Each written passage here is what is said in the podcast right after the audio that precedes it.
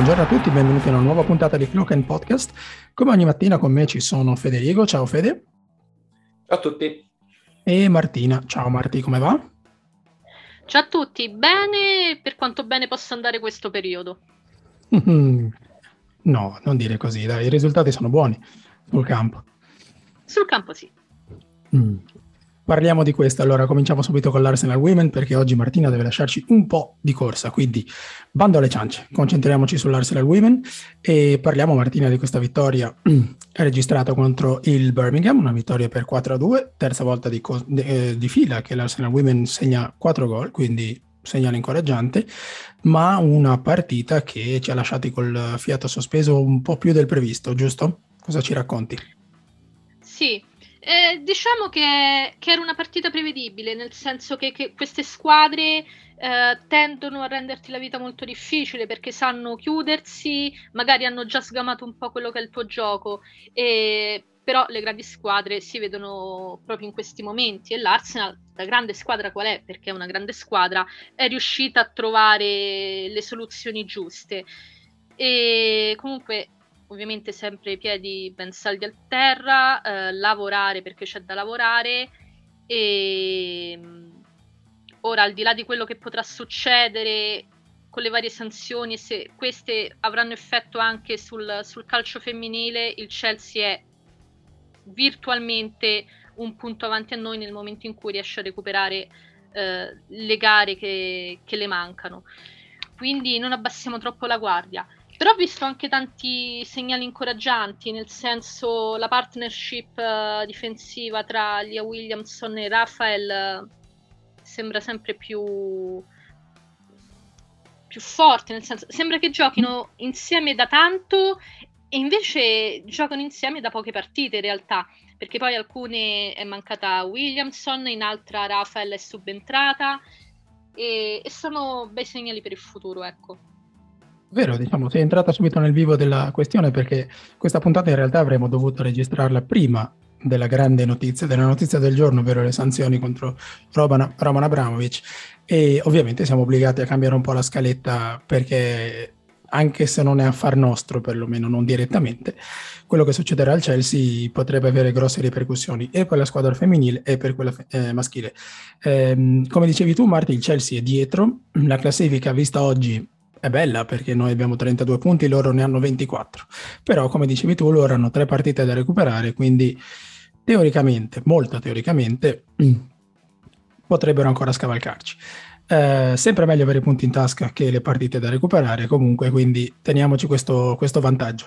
Um, per tornare su quello che stavi raccontando della partita, dell'intesa tra uh, Raffaele e Lea Williamson, um, Devo dire, mi direi cosa ne pensi, che la brasiliana in realtà eh, forse ha disputato la sua, tra virgolette, peggiore da partita da quando, da quando, ha, da quando è sbarcata all'Arsenal. Eh, qualche indecisione difensiva di troppo nella ripresa e lo zampino suo malgrado in entrambi i gol eh, del Birmingham. Quindi eh, Martina, è semplicemente un passaggio a vuoto, quindi possiamo restare tranquilli. Immagino la brasiliana ha semplicemente vissuto un, un, una sorta di blackout durante il secondo tempo della partita. Sì, secondo me sì. Eh, no, io devo essere onesta, l'unica partita in cui Rafael non mi ha convinto è stata proprio la prima, che era partita forte e poi piano piano ha cominciato un po' a, non dico a perdere fiducia, però arrancava molto. Eh, in questa occasione secondo me è un semplice blackout, tra l'altro la squadra ci ha abituato spesso a questi cali di concentrazione, però non, non lo vedo assolutamente come un problema. Sono, sono, d'accordo, semplicemente sì, probabilmente un eccesso di tranquillità forse suo e di tutta la squadra. Mm. Um, sì, è questo eh... proprio che dobbiamo stare attenti, mm-hmm. a mhm. questi eccessi di, di tranquillità, uh, magari avere... Mh, mm, adagiarci un po' troppo sugli allori e a questo dobbiamo stare molto attenti, perché è proprio in quel momento che poi l'avversario ti viene a colpire, infatti. Infatti il Birmingham, ultimo in classifica, il Birmingham è riuscito comunque a rifilarci due gol all'andata, vincendo, e due al ritorno, per una di quelle, per una per la seconda migliore difesa del campionato resta comunque sorprendente come, come dato. Um, passiamo piuttosto alle, agli aspetti positivi di questa vittoria, perché sono tanti mm-hmm. ovviamente, e eh, parliamo un po', eh, Martina, di questo nuovo ruolo di Lia Velti, mm-hmm. che formalmente gioca ancora mm, diciamo davanti alla difesa, ma poi quando si guardano le partite si vede che eh, in realtà la Svizzera gioca una buona decina di metri più avanti, il che ci ha fatto scoprire, se possibile, eh, anche le qualità tecniche e balistiche della Svizzera in posizione più avanzata, quindi in finalizzazione della manovra o perlomeno sulla tre quarti avversaria dove di solito non avevamo l'abitudine di vederla.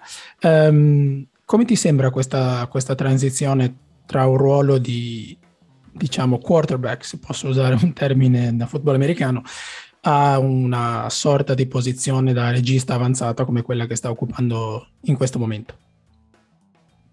Beh, la trovo, non dico una, un, un'evoluzione fisiologica, però il giusto accorgimento nel momento in cui devi trovare mh, eh, altre vie per arrivare i, di fronte alla porta avversaria. L'Arsenal tende molto a giocare sugli esterni, cioè nel senso eh, lavoriamo molto a centrocampo, ma poi eh, i colpi partono quasi sempre dall'esterno. Lia, Lia Velti ha uh, un'ottima visione di gioco, uh, sa muoversi molto bene sia palla al piede sia uh, senza pallone e eh, sebbene il suo lavoro davanti alla difesa rimane fondamentale, eh, questo ruolo più avanzato ci garantisce um, due occhi in più, ma soprattutto due buoni piedi in più. E non sono mai di troppo, in effetti. Ehm, Un'altra cosa che, sulla quale stavo riflettendo subito dopo la partita è la presenza di Steph Catley, mm, terzino sinistro. Eh, l'australiana sembra, almeno sembra a me, mi direi cosa ne pensi Martina, che ormai sia quasi la prima scelta in quel ruolo, nonostante la presenza di Katie McCabe, e che McCabe ad oggi, nella rivoluzione tattica di, di Jonas Heidwall, sia diventata a tutti gli effetti un attaccante abbiamo vista schierata eh, a destra nella partita precedente eh, e poi invece contro, contro il Birmingham è tornata a sinistra ma sempre in posizione avanzata quindi possiamo considerare questo un altro cambiamento eh, non tanto estemporaneo ma quanto permanente effettuato da Eidval o secondo te sarà una cosa da vedere di partita in partita in funzione del, dello stato di forma del, delle nostre giocatrici? Allora, secondo me Idval è uno che eh, sa leggere le partite, quindi a seconda della partita cerca di mettere in campo la formazione migliore con gli interpreti nel posto, nel posto giusto. Rispetto agli anni passati è evidente che Catley, che di natura è terzino, eh, sta trovando molto spazio ed è giusto così, perché comunque è un terzino di ruolo. Eh, forse ti dà difensivamente parlando più garanzie di un attaccante eh, convertito a, a, difensore senza nulla togliere a McCabe che in quel ruolo ha comunque fatto sempre molto bene e, però è molto interessante il, il, rapporto che c'è tra le due nel senso sì è vero mh, mm, non gioca più arretrata ma McCabe nasce come attaccante e l'intesa mm. sulla fascia tra Catley e McCabe è, è molto interessante cioè si trovano senza troppe difficoltà. E, McCabe spesso tende a tornare indietro nel momento in cui serve una mano in difesa. E, e secondo me questa è una, è una, mossa giusta da parte di Edval, perché comunque può contare su un supporto in più che può dare McCabe nel momento in cui devi chiuderti un pochino, no chiuderti, insomma, devi arginare gli attacchi avversari. E e pur essendo attaccante McCabe comunque ha esperienza in quel ruolo, quindi avere un terzino titolare e eh, un altro elemento che sa muoversi e andare a supporto, ben venga. I problemi li vedo più in attacco, problemi ovviamente tra virgolette nel momento in cui lui deve decidere chi schierare, chi far muovere dietro la, la punta. E lì è vero, ne abbiamo, Esatto, ne abbiamo parlato nella puntata precedente. Abbiamo, abbiamo Aidval ha, un parco attaccanti invidiabile, quindi eh, spetterà a lui gestirli bene.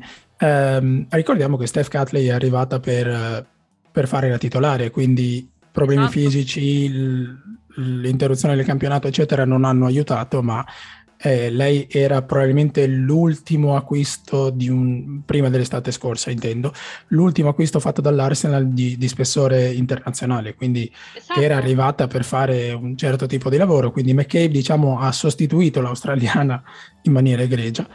Eh, ma ora sembra che le gerarchie siano tornate un po', un po a, quanto, a, quanto, fossero previste eh, all'inizio.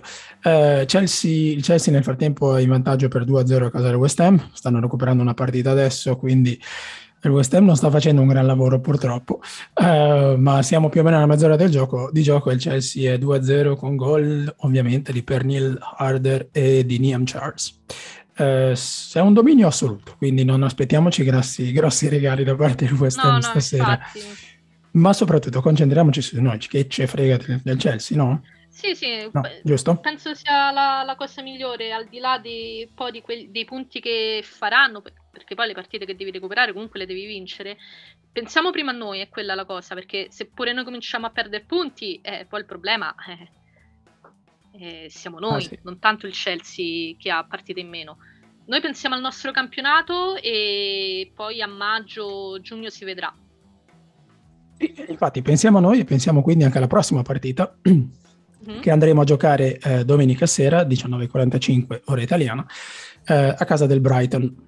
Brighton esatto. che sembra sempre sul punto di diventare una squadra eh, temibile, è una squadra temibile, capiamoci, ma sembra sempre sul punto di fare un passo in più e poi in realtà finisce sempre con lo stabilizzarsi nella metà bassa della classifica più che alta. Quindi mm. eh, il Brighton che ovviamente dovremo, dovremo, tenere d'occhio, ma è un avversario che sembra essere alla nostra portata, senza voler fare troppo lo, lo sbruffone. Um, sei d'accordo con questa analisi? Sei particolarmente preoccupata per la partita contro il Brighton? Co- come la senti, Marti? Eh, eh, queste sono le partite, qua mi ricollego pure alla partita del, del weekend, che sulla carta dici ok dai, eh, vittoria, vittoria scontata, vittoria agevole. In realtà queste squadre più sono sulla carta abbordabili e più poi quando te le trovi davanti eh, sbatti contro un muro mh, difficile da, da buttare giù. Un po' perché comunque sono ben organizzate, cioè sono sempre ben messe in campo, e un po' perché anche loro comunque hanno, hanno qualcosa da chiedere eh, a questo punto del campionato. Chi deve guadagnare punti per non retrocedere non è il caso del Brighton perché comunque come ben dicevi sta, si aggira a metà classifica e non riesce mai a fare quel salto in più che gli consentirebbe, consentirebbe di avvicinarsi alle, alle posizioni più alte. Eh, però non dico che non dormo sogni tranquilli, però le, la prendo con, con, le pinze, ecco. Sempre, sempre meglio. Sì, paradossalmente sono più tranquilla quando incontriamo uh, squadre più, uh, tra virgolette, blasonate, no? Perché comunque è una sconfitta che puoi mettere in conto, eh, però sono squadre che ti lasciano anche mo- molto giocare, quindi è più facile trovare gli spazi. Eh, non lo so, mm, andiamo cauti. Sei una domanda, sei più tranquilla da quando Jonas Eidwall ha cambiato lo schieramento e quindi eh, come sappiamo abbiamo visto che gioca, gioca con Stina Blackstenius centravanti, Vivian Miedema eh, leggermente arretrata, quindi tra le linee, se vogliamo, più due esterni, due esterni offensivi. Un cambiamento che sembrava mh, estemporaneo e che invece abbiamo scoperto essere veramente pianificato per il lungo termine. Quindi questo nuovo assetto, soprattutto contro squadre che si chiudono e che quindi eh, non concedono molti spazi, ti, ti, trasmette maggiore sicurezza oppure eh, temi che la squadra pressando così alta finisca con l'essere troppo, troppo scoperta dietro?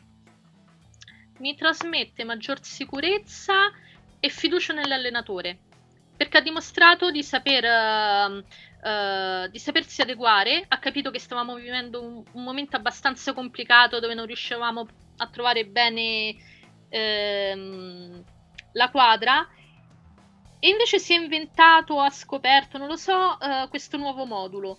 E, e, non è da tutti, perché cioè, siamo abituati a, ad un passato dove ci ostinavamo a, a, proporre un tipo di gioco anche quando era palese che, no, che non andasse. invece Edwal in questo è stato molto bravo e, ehm, ed è molto bello avere anche, parlavamo prima di, di Velti, no? Abbiamo tanti potenziali registi in squadra. Non, non, si è fatto problemi a mandare Velti un po' più avanti, non si è fatto problemi ad arretrare Midema e lasciare lo spazio come punta a Black Stenius.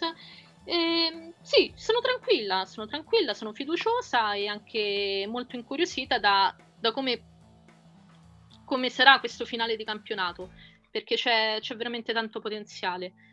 E, ehm, quindi sì, mh, mm, ho, è stata una bu- ottima mossa di Edwald.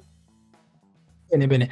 Eh, inevitabilmente eh, sul finale del campionato rischia di pesare anche quello che è successo a Roman Abramovic e qui cominciamo a parlare di queste sanzioni imposte dal governo britannico eh, sul, sul, russo, perché eh, è freschissima la notizia eh, che vede eh, Roman Abramovic con tutti i suoi averi bloccati, congelati eh, in Inghilterra, questo vuol dire che anche per il Chelsea ci sono certe conseguenze.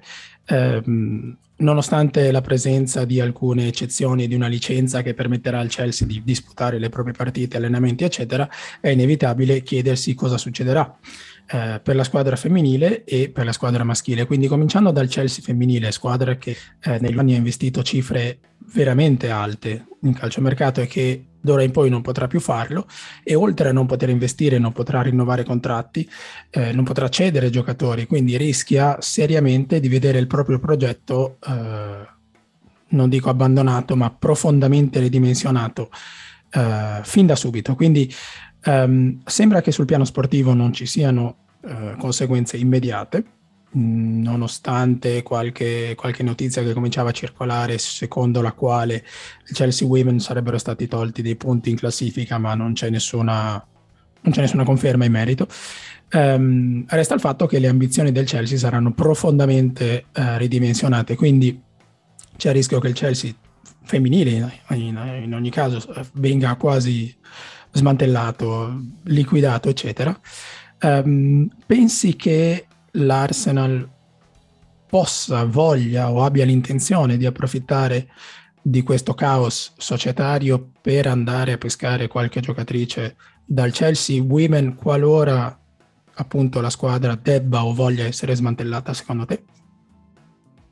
Um, forse è un po' troppo presto per parlarne, non lo so, comunque le notizie sono abbastanza fresche di giornata, bisogna bisogna capire ancora tante cose. Certo, nel momento in cui la società non può rinnovare dei contratti, eh, mm, il parco giocatrici del Chelsea è, è molto ricco e, e, quindi sì, forse la tentazione, ma non solo dell'Arsenal, di, di diversi club, di andare a pescare lì eh, ci può essere. E poi dipende da che, dai ruoli, insomma, da, dalle varie esigenze. Quindi bisogna vedere come evolvono le cose. C'è una giocatrice che andresti, c'è una giocatrice che andresti a prendere? Non, dimmi, non dirmi Sam Kerr, ti prego. No, non, non c'è proprio pericolo. non, avevo, no, non, non avevo dubbi. No, la possono tenere, anzi. Ehm, chissà, adesso forse tornerà a pensare che il calcio europeo non vale nulla, chissà, visto che eh, dopo tante dichiarazioni poi appena arrivati, sono arrivati i rubli, non, ha, non ci ha pensato due volte a, ad arrivare in Inghilterra. Però vabbè, sento, a parte sento un dente leggermente avvelenato, appena, no, appena, no, appena no. Accenn- Semplici accennato. considerazioni, pur parler. E... Mm-hmm. No, non, no, sicuramente non sarebbe che era. Eh, Mm, non lo so, perché comunque uh, come, come attaccanti ed esterni, insomma, stiamo messi bene. Ma boh, sarà che sono del Chelsea, io faccio fatica, veramente fatica a trovarne qualcuna che possa piacermi, quindi mm, non lo so, non lo so. Giochiamo, giochiamoci il jolly, vediamo quando se e quando succederà, no, ovviamente sarebbe... Guarda, ti direi Kirby per vedere il suo rapporto nello spogliatoio con McCabe, visto che in campo uh, ah, sì. quando si incontrano si divertono molto e chissà, magari se giocassero tutte e due per la stessa fazione. No, non lo so veramente. Eh, sicuro non Kera, questo ci posso metterla quello, Sì, quello... Sì, L'unica certezza che ho. Eh, invece restando sul, sul, campo, restando sul calcio giocato Martina, eh, nonostante quello che sta succedendo adesso a casa del West Ham, perché il Chelsea ha appena segnato il terzo gol, quindi la domanda sembra superflua, ma eh, pensi che possa esserci qualche ripercussione per, eh, per Emma Hayes, per le sue giocatrici? Pensi che ciò possa un po' destabilizzare l'ambiente e quindi avere un, un impatto negativo sulla, sul finale di stagione per il Chelsea? Oppure secondo te sarà più una sorta di desiderio di rivalsa o di dimostrare al mondo che, che il Chelsea è più forte di qualsiasi cosa, non lo so. Come, come la vedi? Eh, la vedo che Emias è una vecchia volpe eh, che sa il fatto suo e quindi almeno per il momento non credo che, che avranno un contraccolpo.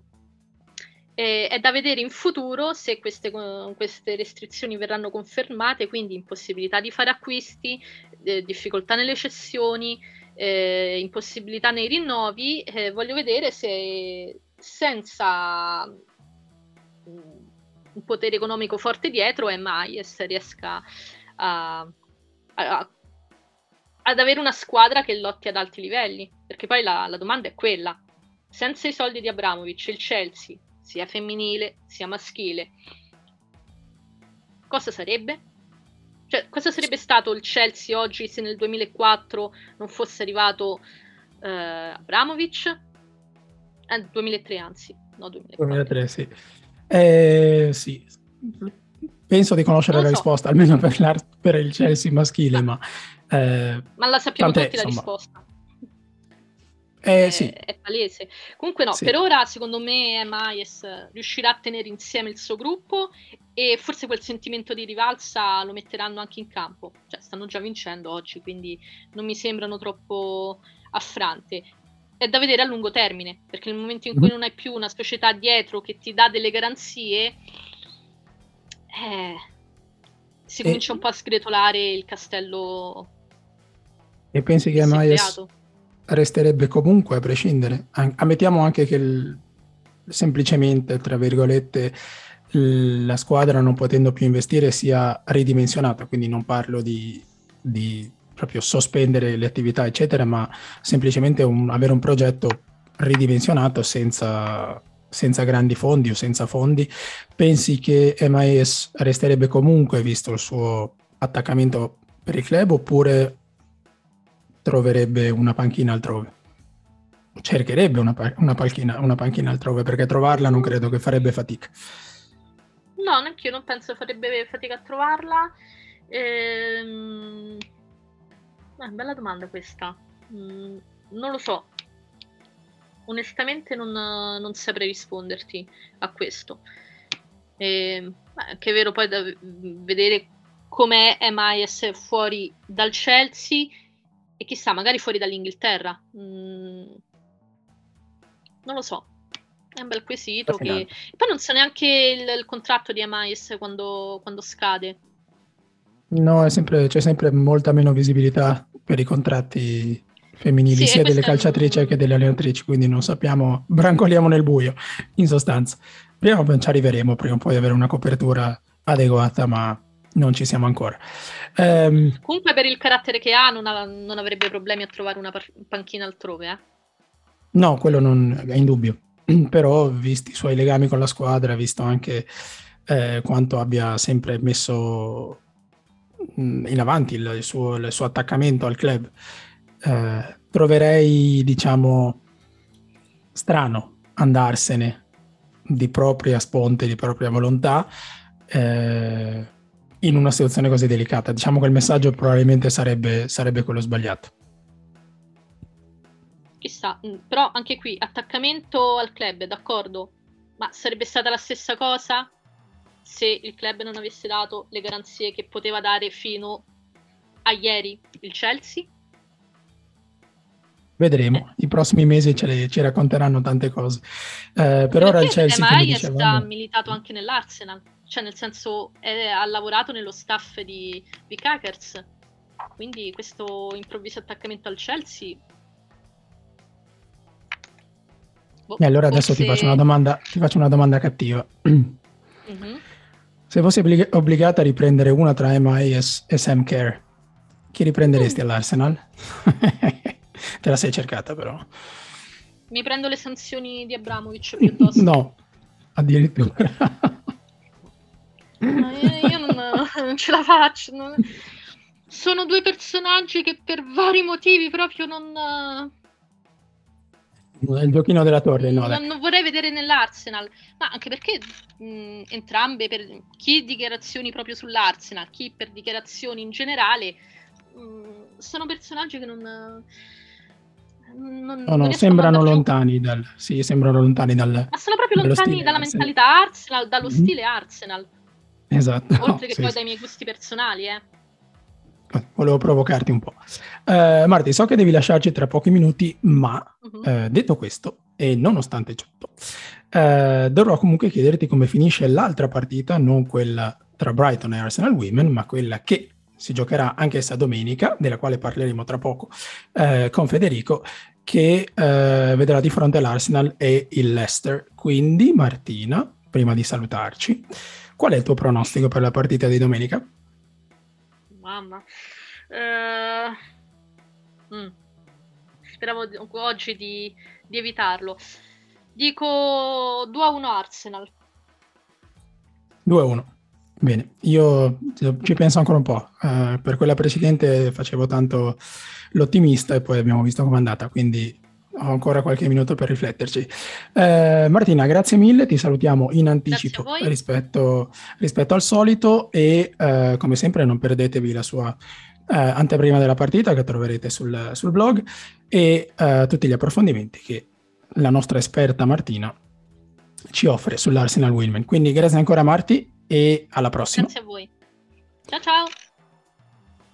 Noi invece ora veniamo a parlare di Arsenal, Fede. Eh, prima però parliamo un po' di Chelsea perché eh, ne abbiamo parlato con Martina e abbiamo esplorato un po' eh, l'universo che, che, riguarda il Chelsea Ladies, Chelsea Women, ehm, ma bisogna vedere anche quali saranno le ripercussioni per eh, la squadra maschile. Eh, le notizie sono ancora fresche e continuano a uscire su, su, questa, su questa licenza che è stata concessa al Chelsea per poter giocare a calcio, ma eh, le limitazioni sembrano veramente essere pesanti. Leggevo oggi di un limite di 20.000 sterline da spendere per una trasferta ed è un budget che rischia di essere inf- fin troppo piccolo per organizzare una trasferta decente per un club della, della statura del Chelsea. Quindi rischiano di esserci tanti piccoli elementi che eh, direttamente o indirettamente andranno a pesare sul, sulla squadra e sui giocatori. Quindi eh, cominciamo da qui, Fede. Secondo te, come ho chiesto a Martina, nonostante non ci siano ufficialmente delle sanzioni che riguardino i giocatori e il calcio giocato, quali saranno le ripercussioni di queste sanzioni sulla squadra, su Tuchel e sul finale di stagione del Chelsea? Eh, domandona questa, che è proprio impossibile da prevedere. Cioè la situazione al momento è che il Chelsea non può rinnovare i contratti, non può comprare giocatori, non può vendere i biglietti per lo stadio, merchandise. E, e quindi insomma è, è, una situazione sgradevole, sì, però comunque le limitazioni peggiori riguardano, il, riguardano aspetti comunque logistici. Eh, non possono, per esempio, cioè, pare che comunque abbiano problemi anche per, potenzialmente per organizzare la trasferta in Champions con il Lille però tutto sommato la squadra, secondo me, se non ne esce, diciamo, provata a livello mentale, è difficile che risenta più di, di altro. Certo, è una situazione complicata, ma comunque io ho uno scenario per cui questa cosa rientra più o meno tranquillamente o con una cessione del club, perché comunque la situazione è che il club può essere ceduto, ma Abramovic non può intascare niente quindi sostanzialmente se loro riescono a trovare un nuovo proprietario è chiaro che quel discorso sulle sanzioni decade immediatamente. E secondo me Abramovic ha tutto l'interesse a liberarsi del, del club. Eh, sì, però c'è un debito pendente di un miliardo e mezzo di sterline per chiunque sì, voglia comprare è... club, quindi non so chi voglia fare questo, questo passo. Sì, il debito so del, del, club con, con Abramovic stesso, quindi mm-hmm. tendenzialmente lui ha detto quando ha ha messo il comunicato per mettere in vendita il Chelsea che, il, che quel debito non lo, cioè non, non, non lo avrebbe, diciamo, non lo avrebbe riscosso, ecco, mettiamola così. quindi essenzialmente il club sarebbe stato mandato via eh, senza troppi problemi. Certo, eh, la situazione è strana, è anche difficile da valutare nel, nel breve termine perché comunque entrano tante variabili, eh, eh, potrebbero anche aggravarsi ulteriormente le sanzioni, a quel punto potrebbe succedere veramente qualsiasi cosa. È anche difficile proprio ipotizzare scenari così, anche perché dai sono, cioè, le valutazioni che possiamo fare in questo momento sono proprio poche anche su quello che si sa.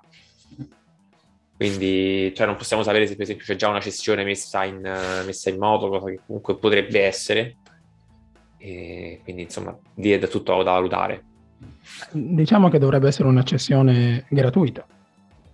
Per, Essenzialmente per sì, diciamo è, è, una cessione che non può portare niente ad Abramovic, quindi mm-hmm. Essenzialmente Quindi sì. Abramovic dovrebbe regalare un club per il quale chiedeva 3 miliardi due sì, settimane comunque fa. ricordiamo, cioè, è, è un club che comunque ha un... Cioè, comunque parliamo di una cioè, delle squadre più forti d'Europa, non è che dai via un club che comunque vale relativamente poco. Poi sì, una situazione penso che per Abramovic l'ultimo dei suoi problemi in questo momento sia il Chelsea, anche perché comunque la situazione è quella che è anche per, cioè, comunque si parla di tutti gli asset di Abramovic, mm-hmm. il Chelsea non è un asset di punta di Abramovic. Tra l'altro notavo adesso che mentre stiamo parlando stanno giocando a Carroll Road con il, con il Norwich, tra l'altro stanno vincendo anche loro 2-0 e, e sopra lo stadio si vedono le bandiere dell'Ucraina messe messe esposte dal mm. Norwich, quindi è abbastanza, abbastanza straniante come immagine. Sì, e tra l'altro il club, il Norwich, aveva prima invitato, poi richiesto ufficialmente ai suoi tifosi di non esporre bandiere dell'Ucraina, visto appunto il Chelsea, le sanzioni su Abramovic, eccetera. Sono contento che i tifosi abbiano effettuato questa sorta di uh, disobbedienza civile perché insomma c'è un limite a tutto. Uh, non, per non ferire il povero Abramovic mi sembra eccessivo non, non dimostrare supporto all'Ucraina, ma questo è tutto un altro discorso. Um, Comunque, eh, se parliamo sì. proprio a livello concreto, la situazione attuale del Chelsea è che ci sono tre giocatori in scadenza di contratto, che sono Rudiger, Christensen e Aspilicueta, tutti e tre mm. a scadenza 22, quindi il 30 giugno, e al momento il club non può rinnovare. Va detto pure che Christensen probabilmente non avrebbe rinnovato in ogni caso, su Aspilicueta non si sapeva ancora bene, eppure su Rudiger comunque c'erano voci di cessioni, quindi concretamente su questa stagione cambierà niente per il Chelsea.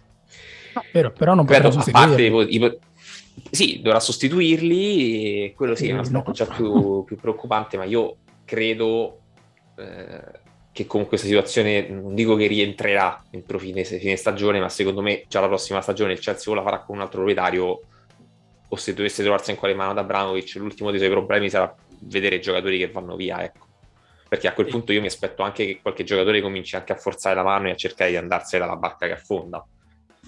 Quindi proprio altri aspetti. Anche perché in questo momento il, il Chelsea rischia di perdere anche tutti i dividendi dai diritti TV, cioè nel momento, nel momento in cui si trova può fare soltanto ordinaria ordinaria amministrazione e anche le, i soldi che deve intascare le cessioni, per dire vabbè, una è quella di Ebra per esempio che hanno fatto quest'estate, tutti eventuali, eventuali rate che devono, devono incassare comunque sono, verranno congelate, quindi loro non hanno entrate in questo momento. La situazione no, è, è, abbastanza preoccupante. Esatto, e in compenso le cessioni che devono ancora finire di pagare devono pagarle. Le devono pagare. delle uscite, non hanno nessuna entrata e addirittura leggevo oggi che si è trovato un accordo all'ultimo minuto, diciamo, perché almeno i tifosi abbonati, quindi quelli che potranno andare a Stanford Bridge, eh, possano perlomeno comprarsi una roba da mangiare e qualcosa da bere dentro lo stadio, perché a un certo punto anche quello era considerato come un introito, quindi no, chiaro, volevano tutte vietare... le fonti possibili e... Sì, e già per esempio certo anche la cosa del, dei rivenditori, per esempio delle maglie, cioè questo per dire quanto questa cosa cioè, ha portata quasi surreale, anche mm-hmm. i mhm. rivenditori che hanno le maglie del Chelsea eh, devono vendere le scorte e poi non ne potranno avere più. Sì, eh, ha delle ramificazioni in- incredibili, che vanno al di là di, di, quanto si potesse pensare subito, veramente nel, nell'atto pratico ed è per questo che ehm, mi chiedo quanto possa influenzare eh, l'andamento della, della, stagione del Chelsea, perché parliamo comunque di un club abituato a certi standard e, ed è un club che tecnicamente parlando potrebbe ritrovarsi a dover fare la trasferta nel nord dell'Inghilterra eh, in pullman anziché in aereo. E, sì, diciamo che quello mi sembra il meno seguito... perché tanto, che tanto comunque, certo, senza sì, senza tifosi in trasferta, quello sicuramente, E la cosa che per certi versi un po' mi, cioè, mi dispiace anche semplicemente perché comunque è una, cioè, è, è una, realtà brutta perché comunque la realtà che succede, cioè, quello che sta succedendo in Ucraina è terrificante, che si mischia comunque con una realtà che cioè, non dovrebbe esserne, dovrebbe esserne affetta. Cioè, comunque è vero sia il Chelsea, quindi eh, mi dispiace meno che se fosse un mio club, però nel senso non è, non è bello vedere una situazione del genere, anche perché i giocatori purtroppo in questa situazione non hanno colpe. Quindi Verissimo. chi ci va di mezzo poi sono loro, anche i tifosi non mm-hmm. hanno colpe essenzialmente. No, è vero, è verissimo. Ehm, sì, Fede, stavamo dicendo appunto che eh, il Chelsea, vedremo un po' come, come, evolverà la stagione del Chelsea. È vero che sul campo non, non, dovrebbero in teoria soffrire molto ed è vero che né i giocatori, né Thomas Tuchel, né i tifosi, né semplicemente anche tutte le persone impiegate dal Chelsea hanno colpe eh, in tutto questo e quindi è sempre, è sempre brutto rallegrarsi di certe cose. Eh, il fatto che sia il Chelsea, il fatto che sia Abramovic, chiaramente lo rende meno, meno amaro, forse un eccesso di cinismo, eh, ma tutto questo per dire che ehm, nel 2003, quando Abramovic ha comprato il Chelsea e ha cominciato a spendere, espandere, investire, e fare proclami e vincere, eccetera, eh, in tanti eh, hanno, hanno, guardato dall'altra parte e hanno preferito non pensare a dove venissero questi, questi soldi, mm, come li avessero fatti Abramovic, quali sarebbero state le conseguenze sul lungo termine, perché ovviamente il Chelsea in poco tempo è diventato un club di statura mondiale e quindi, come succede per, per il mondo della finanza, per alcune banche, eh, a un certo punto entra, entra in circolo questo meccanismo eh, che è chiamato too big to fail, che ci fa pensare che a certe entità, non possa succedere di finire nel baratro. Ora, siamo davanti a circostanze eccezionali, ovviamente. Forse il Chelsea non sarebbe mai finito così per un'inchiesta uh, finanziaria, economica, eccetera. Fatto sta che oggi Abramovic, essendo il mh, proprietario al 100% del Chelsea, um, vede le sanzioni applicate anche a questo, a questo club. Quindi da un giorno all'altro il Chelsea sostanzialmente rischia di sparire. Ovviamente non sarà così, ma c'è un rischio che il Chelsea possa eh, da un giorno all'altro appunto tornare al, all'epoca pre-Abramovic, quindi in grosse difficoltà economiche. Um, questo dovrebbe essere un grande assist per la famiglia Kronke e torniamo a parlare di Arsenal finalmente eh, perché per parecchi anni eh, la KSI è finita in mezzo alle critiche dei tifosi perché eh, la proprietà era assente perché gli investimenti erano pochi, anche se negli ultimi anni sono stati tanti, sbagliati ma tanti, e eh, perché l'altro pretendente alla proprietà completa dell'Arsenal era Alisher Usmanov, che con la sua Red and White Holding prometteva anche lui Mario Monti, investimenti pesanti, Champions League, Premier League, eccetera. Quindi ci ha fatto un po', ci ha fatto un po sognare. Spero semplicemente, prima di chiudere la parentesi sulle sanzioni, che questa, queste vicissitudini che sta vivendo il Chelsea eh, a partire da oggi possano far capire a tanti che eh, il successo immediato, se accompagnato da rischi enormi come quello di avere un solo proprietario multimiliardario che tratta il tuo club come il, tuo, come il suo giocattolino, a... non è sostenibile. Quindi... No, ma poi se ci pensi la situazione non è troppo, cioè è abbastanza diversa, ma in realtà nei, nella, diciamo, nella realtà quello che succede per esempio con City e Newcastle adesso, comunque dietro hanno due stati, che uno è il Qatar e per l'altro è l'Arabia Saudita, e, no in realtà sono per Emirati Arabi, non Qatar, eh, confondo con il Saint Germain. Eh, però lì sono due realtà per cui se dovesse ricrearsi una situazione simile a quella che c'è in Russia, perché comunque parliamo di due paesi, cioè di due situazioni diciamo geopolitiche particolari, eh, è chiaro che a quel punto poi eh, si potrebbe ripetere lo scenario. E a quel punto diventa, diventa preoccupante la cosa. Cioè, purtroppo nel momento in cui Euro si, si, prende tutta la valanga di soldi che arriva senza guardare bene da dove viene, il rischio è che poi quando viene fuori qualcosa eh, si va a prendere di sorpresa.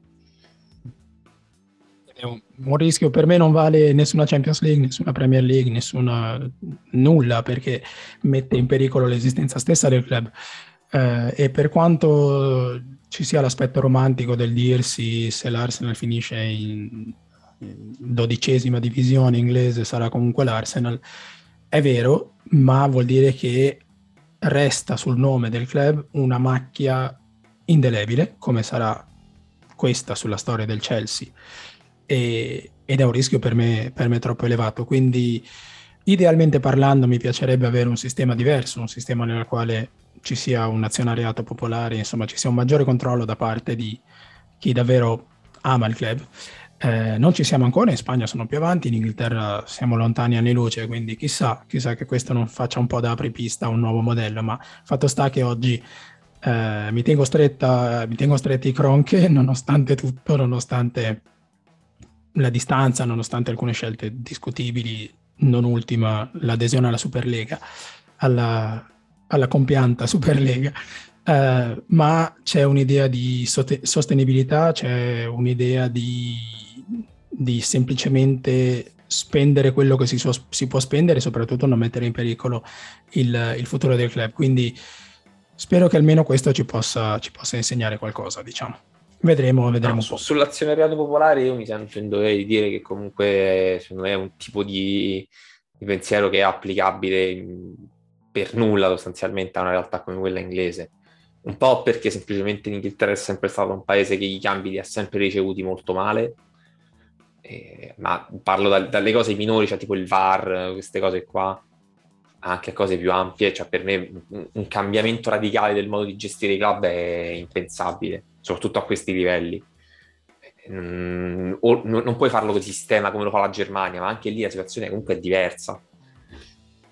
Quindi io mm, non mi aspetto situazioni del genere. Purtroppo finché non c'è una situazione del genere ci saranno sempre queste storture comunque di, di stati canaglia dietro, dietro ai club, eh, cose del genere. Non lo so, immagino che si debba rinunciare a qualcosa, ma che se si vuole davvero perseguire questo modello, piano piano si possa, si possa mettere, mettere in opera. Ovviamente non ci si può aspettare di passare ad un'azionariato popolare domani e far funzionare il club nella stessa identica maniera, con gli stessi identici fondi, eccetera, perché ovviamente non sarebbe, non sarebbe plausibile. Eh, no, quello purtroppo club... è, è, sono, sono, queste realtà, ma questo è quello che pensavo anche un annetto fa, quando c'è stata la questione della Superlega, è che mh, il, il, movimento, ma questo a livello proprio di a carattere generale, mh, non è fatto per continuare a crescere, cioè quasi persegue questo ideale di crescita continua contro cui comunque dei club che sono tendenzialmente delle macchine divora soldi, perché poi non è che sono... Cioè, n- non c'è un club, diciamo, di, di, quelli di alto livello, a parte forse il Bayern, ipotizzo, cioè il Bayern, credo, solo il Bayern, che poi produce utile. Cioè, sono comunque squadre che vanno in perdita sistematica quasi ogni anno e, e si reggono su, veramente sul, su degli stuzzicadenti. È chiaro che poi appunto arriva uno shock come quello che è stato con il Covid, eh, e rischi di andare fallito, cioè, comunque parliamo di squadre, quelle che hanno partecipato alla Superlega, noi compresi, che comunque sono andate a chiedere fondi di sostegno, che hanno tagliato personale, cioè, queste cose intanto cioè, uno se le dovrebbe anche ricordare. Il Liverpool era una squadra che è andata a chiedere i, i sussidi al, al, governo inglese e noi stessi abbiamo licenziato impiegati e comunque non è cioè, un conto è licenziare, cioè mandare via qualche giocatore, un conto è licenziare gli impiegati che non prendono i soldi che prendono i nostri giocatori. Verissimo. Quindi è, poi vabbè, se vogliamo dire sul fatto che sono stati mandati via 50 dipendenti per pagare lo stipendio a David Luiz, eh, mi dà ancora più fastidio, ma è chiaro che comunque il discorso è questo. Tu devi anche pensare che a un certo punto l'unico modo per, per andare avanti è anche pensare di ridimensionarti un pochino. No, anche perché non è, non è, necessariamente, voglio dire, sì, se lo compariamo al modello Manchester City, Paris Saint-Germain, eccetera, non è, non è fattibile. Ma un ridimensionamento economico non è necessariamente un ridimensionamento sportivo, eh, perché ci sono comunque club in grado di restare competitivi, non dico vincere sistematicamente, ma restare comunque competitivi eh, con un modello economico diverso. Quindi non so se l'Arsenal l'estate scorsa abbia iniziato a prendere questa strada, ma è stata la strada di, di Wenger e David Dean per, per, dieci anni, una strada che, che, ha funzionato bene. Ovviamente è una strada molto più rischiosa, eh, molto più faticosa, ed è una strada che ti porta ad esporti in maniera a volte irrecuperabile, perché, perché hai un modello tale per il quale sbagli due acquisti e, e perdi probabilmente 5, 6, 7 posizioni in classifica.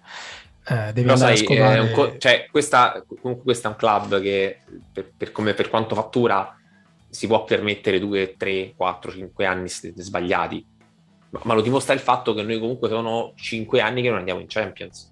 Mm-hmm. Comunque dopo un, una squadra di questo livello che cioè, adesso in Inghilterra vabbè appunto i numeri sono anche diversi perché sono anche in realtà diverse ma una squadra italiana che investe come noi e che per 5 anni non va in Champions probabilmente il sesto anno è fallita. Più o meno. Col cioè, eh, mm, va, va 2000, giù. praticamente. Eh, fa, fa, una fine te- terrificante. Qui per fortuna cioè, c'è questo sostanziale paracadute che è semplicemente il fatto dei diritti tv ma anche semplicemente gli sponsor, cioè comunque una realtà come l'Arsenal è veramente too big to fail, cioè non è una squadra che se sbaglia anche 10 anni di fila va in Championship, perché è semplicemente una squadra che può sbagliare sì, ma ha sempre i mezzi per metterci la pezza sopra. Quindi la situazione insomma è molto diversa. E sbaglia anche la pezza, però come eh, vabbè, certo, è capitato. quello è proprio una catastrofe, ma eh, cioè non sei non per so, dirti il Leeds mai dire mai. inizio, cioè non è il Leeds di di inizio no, millennio no, che, fa il, che, che, sbaglia due anni e retrocede due volte e quasi fallisce.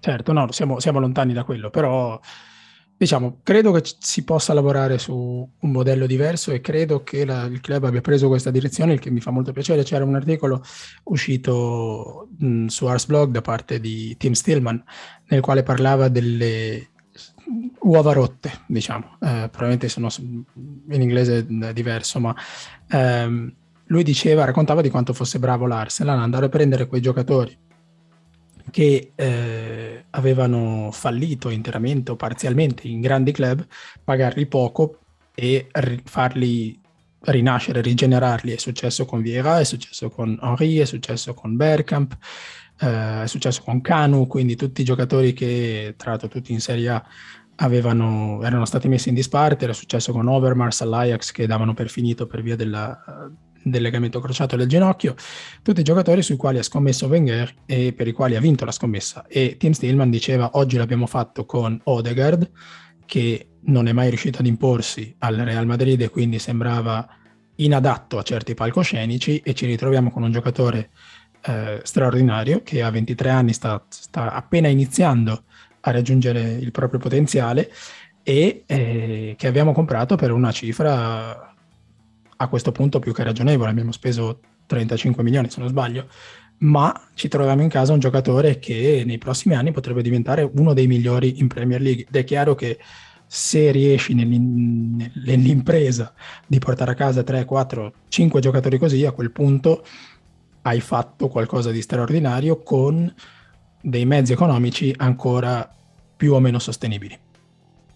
Sì, poi mm. appunto, cioè, Odegaard effettivamente è stato veramente rispetto a quanto è costato, soprattutto considerando le cifre che girano per quel tipo di giocatore e per quel giocatore mm-hmm. di quel livello, eh, 35 milioni è quasi regalato, però anche questo, tra l'altro il fatto che questa sia una cifra bassa comunque rende anche l'idea di come i grezzi siano, siano gonfiati a dismisura negli ultimi anni, soprattutto da quando c'è stato l'affare Neymar cioè magari un giocatore che veniva esulato da Real Madrid eh, 5-6 anni fa lo pagavi, non lo so, 15 milioni, adesso lo paghi il più del doppio.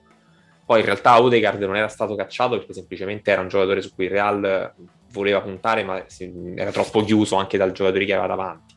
Però è evidente che qua è un game changer incredibile.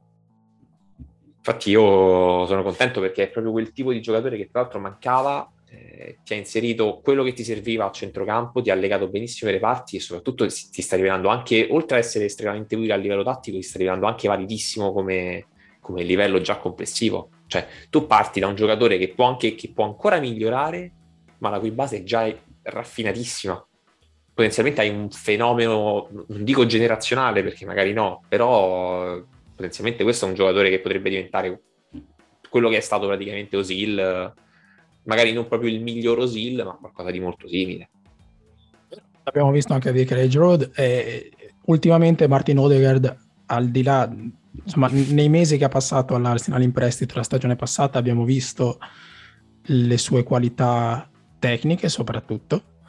Eh, abbiamo visto sue, la sua volontà perché in termini di, di, pressing e di intensità è uno dei giocatori più, più intensi che abbia visto negli ultimi anni.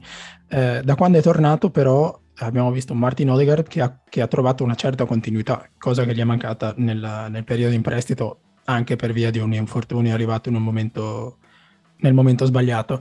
Ma oggi stiamo vedendo Odegaard che potenzialmente per me è anche il capitano di questa squadra perché eh, non, non, sta mai fermo, non sta mai zitto, non smette mai di incoraggiare i compagni, di, di, di guidarli a destra e a sinistra a seconda del gioco, di volere il pallone, di, insomma è, è, è, onnipresente in un modo eh, che per me, che a me ricorda molto lo stile di gioco di Fabregas dell'epoca, cioè che poi è un veramente il centro, esatto ma secondo me va al di là del leader tecnico. È... Per me è proprio però è quello perché è proprio il giocatore che cerchi nel momento di difficoltà, è il giocatore che ti alza il livello del gioco, ti fa... Mm-hmm. E poi, eh, appunto, stai dicendo anche tu, comunque è un giocatore che si sta prendendo anche a livello di, di responsabilità, si sta caricando parecchio della squadra. Poi eh, ha tanto da mettergli la fascia di capitano adesso, a 23 anni, alla prima stagione intera, magari no perché comunque mi sembra sempre un, un carico eccessivo di responsabilità. Eh, anche perché spesso e volentieri poi chi, chi, guida diciamo, la squadra in campo non è soltanto chi ha, chi ha la fascia. Poi vabbè, si è visto anche con la casette eh, ultimamente, comunque al di là delle prestazioni che sono state anche ogni tanto un po', un po' ondiva, che comunque si vede che è un giocatore che poi la palla se la fa dare, che si prova a far vedere, che si sbatte per la squadra cioè, mm-hmm. diventano tanti aspetti che poi comunque ti, ti, fanno comunque vedere qualcosa di diverso. Ma anche cose no. che rispetto... Cioè, io negli anni scorsi non vedevo, per dire. No, no, è vero. Mm, l'atteggiamento in campo è, è diverso e profondamente diverso, tra l'altro. Non ci sono più giocatori appunto che si nascondono quando, quando le cose si fanno complicate, anzi abbiamo giocatori che, che, si fanno avanti. Quindi per me è un bel cambio culturale perché, eh, ancora una volta, è brutto fare nomi, però passiamo da una generazione di giocatori, di, di, veterani, tra virgolette, come Shaka, che quando le cose diventano complicate perdono la testa, e abbiamo Shaka che si fa espellere, avevamo Bamiyan che esce completamente dalla partita e, e, perde completamente cognizione del suo ruolo e del suo status all'interno della squadra. Eh, eh, di Osil non, non ne parliamo neanche, insomma abbiamo avuto tanti giocatori che per quanto forti eh, non erano in grado di prendersi certe responsabilità in, nei momenti più delicati. E oggi vediamo appunto Odegaard, vediamo la Casette, vediamo Ben White, vediamo Gabriel, Tierney. Ma un ti dico anche che lo stesso che Shaq in questo voglia. momento si sta, si sta provando sì. un po' a riscattare, perché comunque lui non è un giocatore che, che, rifiuta le responsabilità, anzi, quello devo dire è forse l'unica vera qualità mentale che ha sempre avuto. Però lo fa adesso in una squadra in cui se magari è lui che sbaglia, c'è qualcun altro che compensa il suo errore. Cioè, ci sono, c'è una squadra che ha più personaggi di riferimento che gli anni scorsi non ha avuto. Cioè, se, se, se il tuo riferimento è David Luiz, perché io comunque sono straconvinto che il contratto glielo abbiano rinnovato due anni fa David Luiz nell'ottica del fatto che questo è un giocatore esperto su cui potevi puntare per, per creare diciamo, una, una figura più carismatica nello spogliatoio. Se quello che lo fa è un giocatore che poi ti, ti sbaglia una partita ogni due è chiaro che, che, che leadership è. Cioè, Sciaga comunque è un giocatore che quando riesce a mettersi in campo bene è un giocatore che sa fare delle grandi partite. Mm. E questo però è lui. Poi sai che c'è anche Odegaard che comunque sta alzando il livello, c'è, c'è Gabriel che è solido, c'è White che si sta facendo vedere bene, c'è la casetta che nonostante tutto comunque si fa ancora trovare pronto, c'è Tierney che comunque è una discreta garanzia ormai, eh, sono tanti aspetti che si mettono insieme che comunque ti dicono che intanto c'è un ambiente più sano all'interno della squadra. Più giovane, più inesperto, più tutto, ma comunque più sano. E a quel punto, se tu hai creato un ambiente sano, una squadra che è più funzionale, che gira meglio, in cui i giocatori si, si cercano di più tra di loro, poi a quel punto alzare ulteriormente il livello inserendo qualche profilo che ti alza il, la qualità complessiva è molto più facile. Perché in questa squadra, se tu inserisci eh, un centravanti magari che ti garantisce più gol, intanto hai già una base su cui si inserisce che sai che lo può aiutare. Vero, Questo poi vabbè, vale anche che... per il regista, però insomma il discorso è sempre lo stesso in quel caso. È chiaro che diventa ancora più importante non alterare certi, certi equilibri, perché appunto quando hai, quando hai un, un, ambiente così, così, favorevole e così unito e così eh, solidale, se ci vai a mettere il, il caratteraccio di turno, eh, rischi veramente di far saltare tutto e far saltare tutto in questo momento sarebbe, sarebbe davvero un peccato. Um, al di là di Odegaard, del quale abbiamo parlato, Fede, eh, dobbiamo spendere due parole anche su Bukayo Saka. Io vorrei che tu mi confermassi che Bukayo Saka ha davvero 20 anni, perché io non ci voglio credere, non ci posso credere. Voglio, voglio un eh... documento, voglio qualcosa. Eh, non, non diciamo è che è stata forse l'unica cosa, è stata l'unica cosa bella lasciataci da Emery, forse in, tutta la sua gestione. Però sì, è vero, è proprio un giocatore di, di una maturità incredibile. Poi come, come, qualità è importantissimo, però è, non ha neanche un bagaglio tecnico così ampio.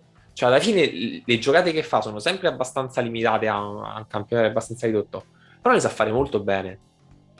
È molto bravo in quello che fa. Cioè, comunque è un giocatore che sa entrare dentro al campo, che sa prendere il fondo, che sa, sa associarsi molto bene. Odegaard, il gol che fanno contro il Watford, così anche riprendiamo anche il discorso della partita, il gol che fanno triangolando tra di loro è spettacolare. Ma lì que- quel gol nasce anche dal fatto che Odegaard si mette nelle condizioni buone per muoversi anche senza palla, ma anche Saka comunque molto bravo a giocare, sul, a giocare a muro con lui. E questa cosa qui comunque non è banale cioè comunque denota anche un'intelligenza tattica di, di un certo livello. E di base io appunto sono abbastanza prevenuto con gli esterni che giocano sul, sul, piede debole. Però nel momento in cui il tuo gioco non prevede più soltanto il prendere palla col, col, col piede piantato sulla tua mattonella e partire, e magari muoverti più senza palla, associarti di più, venire incontro per ricevere, cambia molto l'aspetto del, di quello che poi dai effettivamente nella partita. Poi, eh, se vogliamo, il Watford comunque era un parametro, diciamo, abbastanza scadente perché comunque la squadra era scarsa, perché comunque si è vista una squadra abbastanza modesta, al di là forse di, di uno o due che effettivamente hanno fatto una partita fuori dall'universo. Ma in generale. Quelli, quelli, tra l'altro, funziona. quegli 1-2 che non dovevano neanche giocare. Assurdo, la, la, la, partita che fa Cucio con, eh, con il, West, eh, con, il, con il, Watford è incredibile. Tra l'altro, oggi si è fatto, cioè, si è fatto autogol 20 minuti fa contro il Wolverhampton. Eh. Però sì, è un giocatore pazzesco. Ha fatto una partita incredibile. Cioè, il gol esatto. bellissimo, poi ha fatto una partita assurda. Vero, vero. No, siamo diventati molto più imprevedibili. Questo era una cosa che onestamente non pensavo saremmo arrivati a fare così rapidamente, anzi pensavo che avremmo avuto difficoltà a farlo proprio. Tukur era la mia grande critica a Michele Arteta gli riconoscevo una certa rigidità e non pensavo potesse cambiare. In realtà, vuoi per i nuovi acquisti, vuoi forse per, per cambiamenti tattici, che, piccoli accorgimenti che ha fatto lui, la squadra, come dicevi tu, non è più così prevedibile e ha tantissime soluzioni a disposizione. Quindi sembra quasi che ogni giocatore finalmente abbia capito profondamente quali sono le attese di Michel Arteta dalla tre quarti in su e che abbia trovato l'equilibrio tra l'improvvisazione che ci ha salvato spesso in passato, e l'attacco eh, coordinato che in realtà era il punto debole di questa squadra perché era fin troppo coordinato, quindi ricordiamo un sacco di azioni ripetute dall'Arsenal che non davano assolutamente niente perché sembravano effettuate non nei tempi giusti, ma sembrava quasi che i giocatori fossero telecomandati dall'allenatore e che non fossero capaci di prendere una decisione sulla tre quarti. Ora abbiamo trovato l'equilibrio tra l'uno e l'altro e i nostri attacchi diventano, cioè i nostri gol diventano belli, belli come non ne vedevamo da un po'.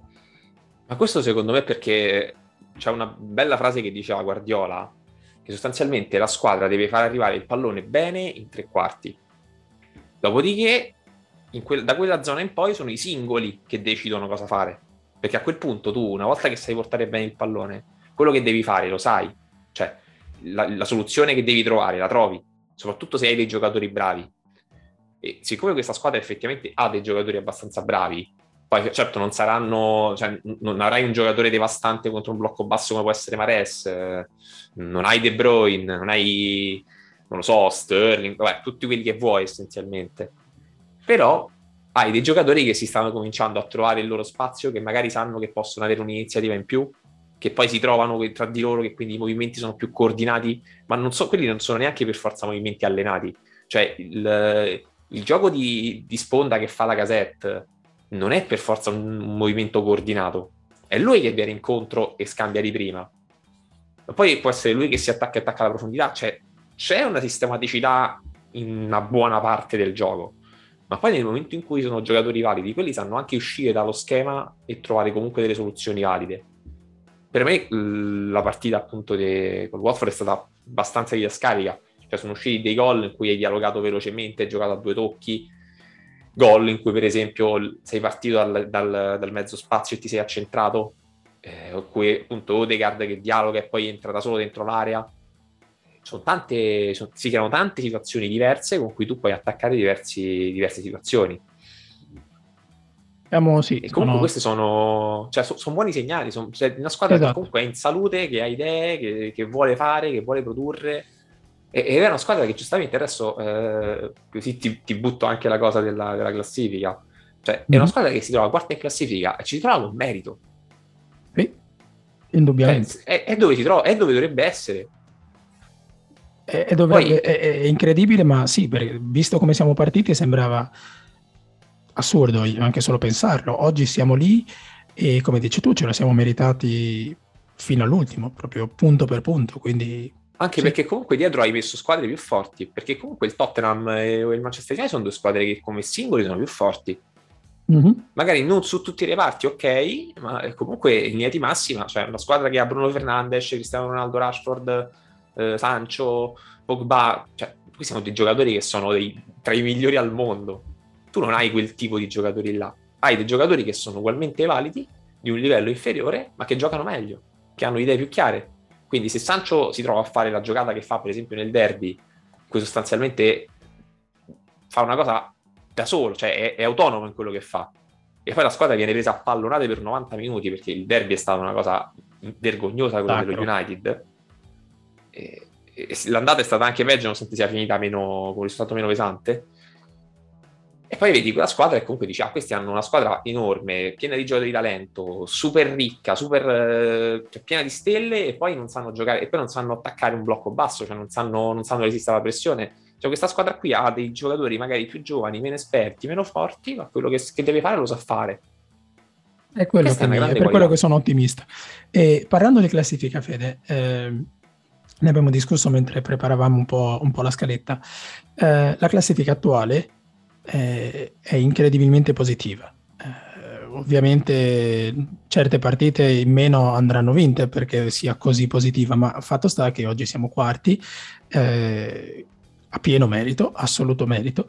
Eh, quindi Fede, le nostre aspettative per il finale della stagione si devono adattarsi, quindi consideriamo che l'Europa ora è veramente, veramente il minimo e che la Champions League è un obiettivo oppure, come dicevamo a inizio stagione, questa è una, è una stagione, se vogliamo, di, di, costruzione, di ricostruzione, quindi arrivare in Europa, che sia anche l'Europa League, è già un buon risultato. Allora, il discorso è un po' complicato perché secondo me questa è ancora un'annata di transizione, cioè le, le, premesse non sono cambiate, cioè, tu comunque vieni da due anni negativi in cui comunque hai dovuto ricostruire tutto un gruppo, hai dovuto fare un mercato massivo per per cercare di riportare alcuni individui funzionali e hai cercato di alzare il livello anche in maniera un po' rapida ma non immediata. E per certi versi ha funzionato perché comunque tu eh, sei in, tranquillamente in zona europea, probabilmente arriverai tra le prime 6 o 7 perché comunque anche nel momento in cui dovresti, cioè nel caso in cui dovessi cominciare a, a, a perdere punti, è difficile che tu riesca ad andare fuori dalle prime 7 in quel caso, comunque, sicuramente hai fatto un passo in avanti rispetto all'anno scorso. Io tenderei a dare l'Europa come acquisita ormai, anche perché mancano relativamente poche giornate la classifica è abbastanza lunga già. Cioè, per dire, il Wolverhampton ha 5 punti in meno, ma 3 partite in più. Quindi è chiaro che se vinci anche soltanto uno o due recuperi, hai messo, hai messo un bel solco con, con loro e a quel punto già sei tornato in Europa e hai già fatto qualcosa. Se poi metti, metti nell'ottica che puoi puntare alla Champions, per me eh, ci sta, perché comunque hai dimostrato di poterci stare.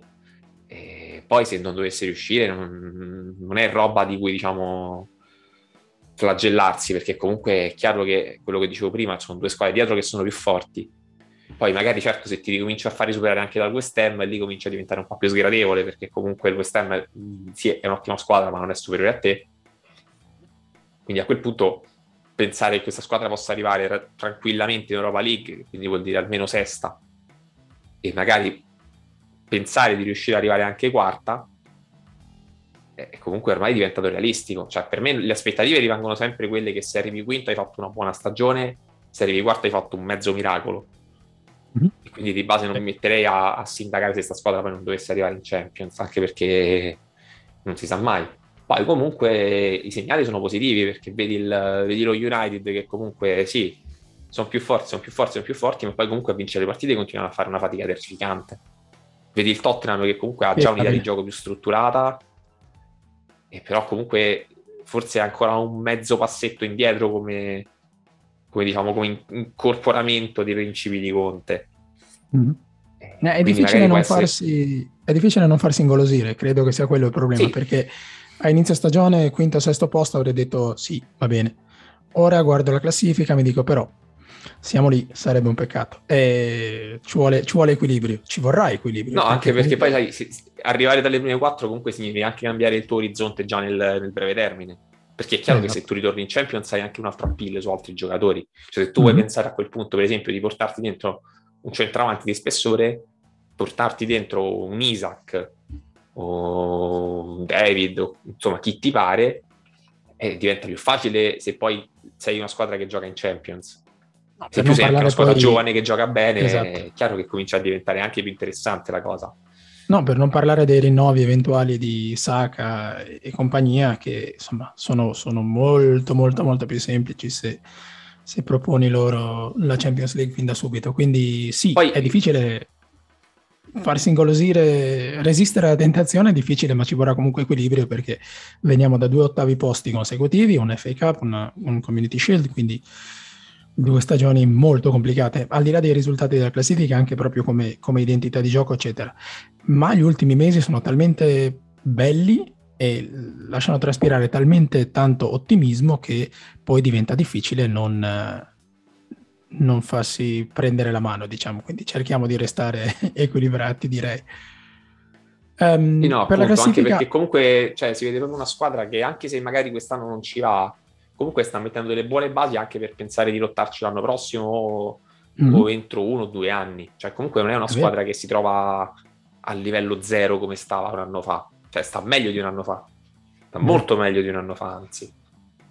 E direi che sì, cominciamo già col vincere in casa con l'Ester, per intanto mettere altri tre punti a casa e, e, vediamo cosa faranno le altre perché comunque anche il calendario di Manchester United, West Ham, Tottenham eccetera non è dei più semplici.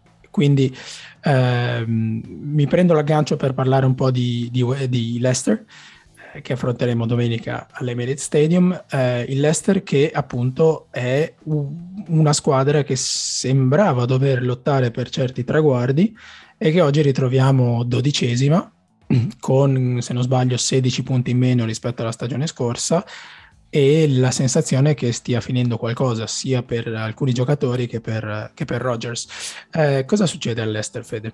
Come mai questo? Succede che sono cambiati, un po di, sono cambiati un po' di equilibri. Secondo me sono semplicemente un po' sono rimasti secondo me un po' scottati dall'ultima stagione perché comunque anche, cioè, sono due anni di fila che comunque sfiorano la Champions e poi non ci vanno veramente per, per un niente. E secondo me l'anno scorso è stato proprio tragico perché l'hai, l'hai persa all'ultima giornata perdendo male in una situazione in cui comunque avevi tutti gli assi in mano tu. Quindi di base, secondo me, è un po', sì, sono un po', diciamo, demoralizzati. Poi sono entrati anche alcuni aspetti, per esempio gli infortuni, perché comunque già nel, proprio nel, nella pre-season si sono persi Fofana, che comunque io adesso mi ricordo perché l'avevo messo nella mia top 11 della scorsa stagione, ma in generale era stato effettivamente un difensore di, che, che, aveva spostato parecchio per il Leicester. E in più altri, pure Vardi, comunque sembra che sia un po', un po' con le polveri bagnate, secondo me anche un po' ormai datato. A proposito di Daga, comunque, no? Sì, 35 anni. E Daka sta entrando, sì, ma secondo me è entrato un po' più lentamente di come ti aspettassero, ma anche proprio in generale è stato inserito più lentamente. Ienacio che aveva fatto un bel finale è praticamente scomparso. Gli unici che hanno mantenuto un po' il livello sono stati Tillemans e Madison, ma comunque anche lì cioè, è un po' tutto il contesto che sembra un filo meno funzionale rispetto all'anno scorso. Sono un po' meno una squadra che attacca un po' meno bene la, l'ampiezza. Si è un po' persa anche, per esempio, su Junch, che è un difensore secondo me fenomenale. Si è abbastanza cartocciato quest'anno. Ha fatto una serie di errori veramente terrificanti. Quindi si sono un po' riappiattiti sul, su un livello che secondo me non è neanche troppo quello loro, perché effettivamente questa era una squadra che poteva lottare per l'Europa, magari non per la Champions perché effettivamente le squadre più forti ne aveva davanti. Però se pensiamo che secondo me questa stagione la iniziava con premessi migliori delle nostre e adesso è tipo dodicesimo, eh, è chiaro che qualcosa non è andato bene, secondo me è proprio anche un discorso sì, anche di fine ciclo. Secondo te Rogers eh, arresterà oppure a fine stagione ognuno per la propria strada? È una domanda eh, è anche difficile da dire perché secondo me un altro anno glielo possono anche dare. Certo, stagione non è stata piacevolissima, ma non è che sia andato proprio in maniera così terrificante. E Rogers comunque ha fatto due anni in cui la squadra l'ha praticamente costruita lui. Mm-hmm. Quindi di base non so se si aspetteranno magari di, di rimettergli in mano un minimo di ricambio generazionale, cioè quantomeno per la prossima stagione, o provare a prendere qualcun altro e chi potrebbe sostituirlo io non ne ho idea, ma anche in generale sul fatto che vada via sono abbastanza... non mi sento così convinto, cioè, o questa stagione veramente naufraga e cominciano a precipitare proprio...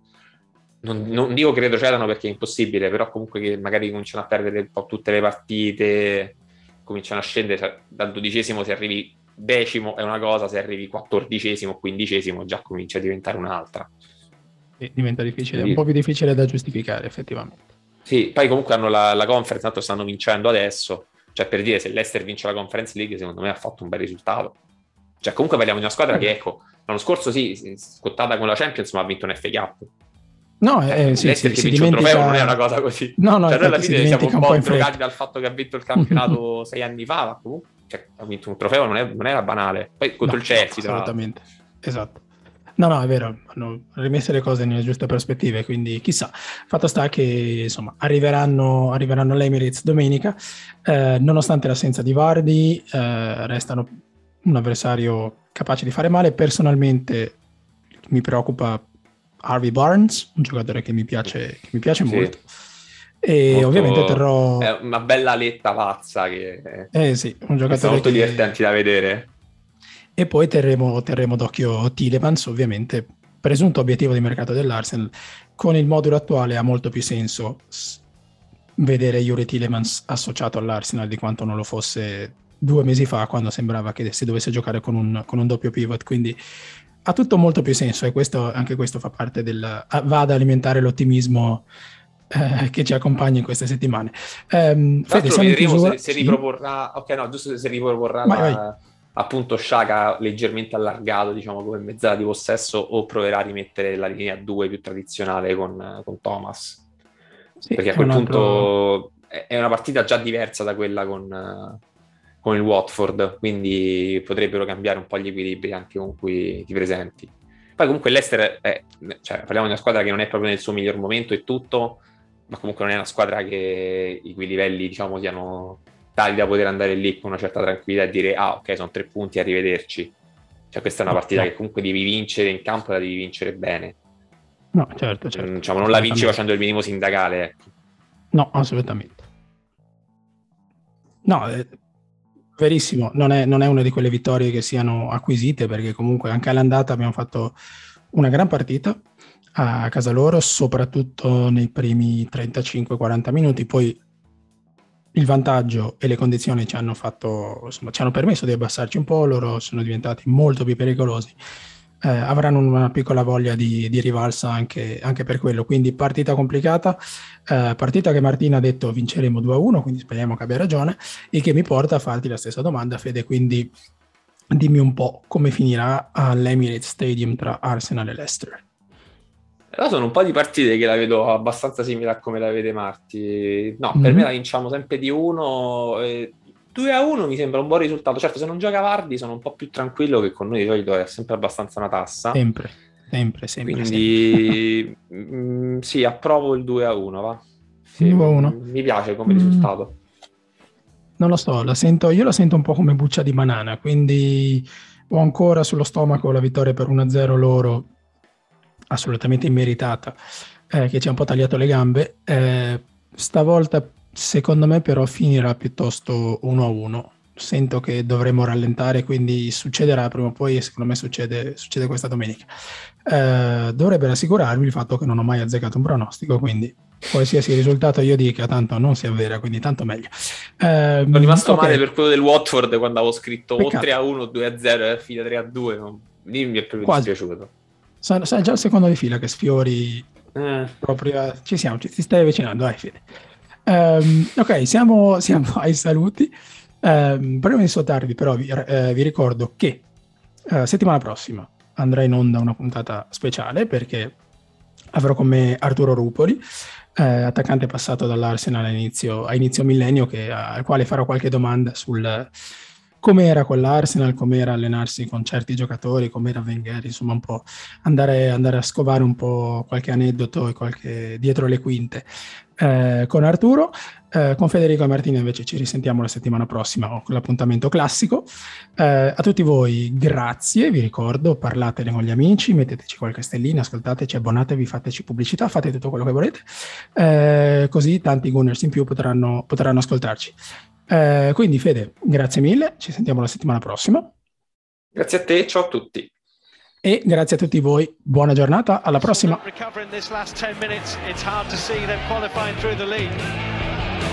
But it's Andy Bayot. And it's Thierry Henry. And Henry is magnificent! It's absolutely magnificent! And when you need a goal, you need Thierry.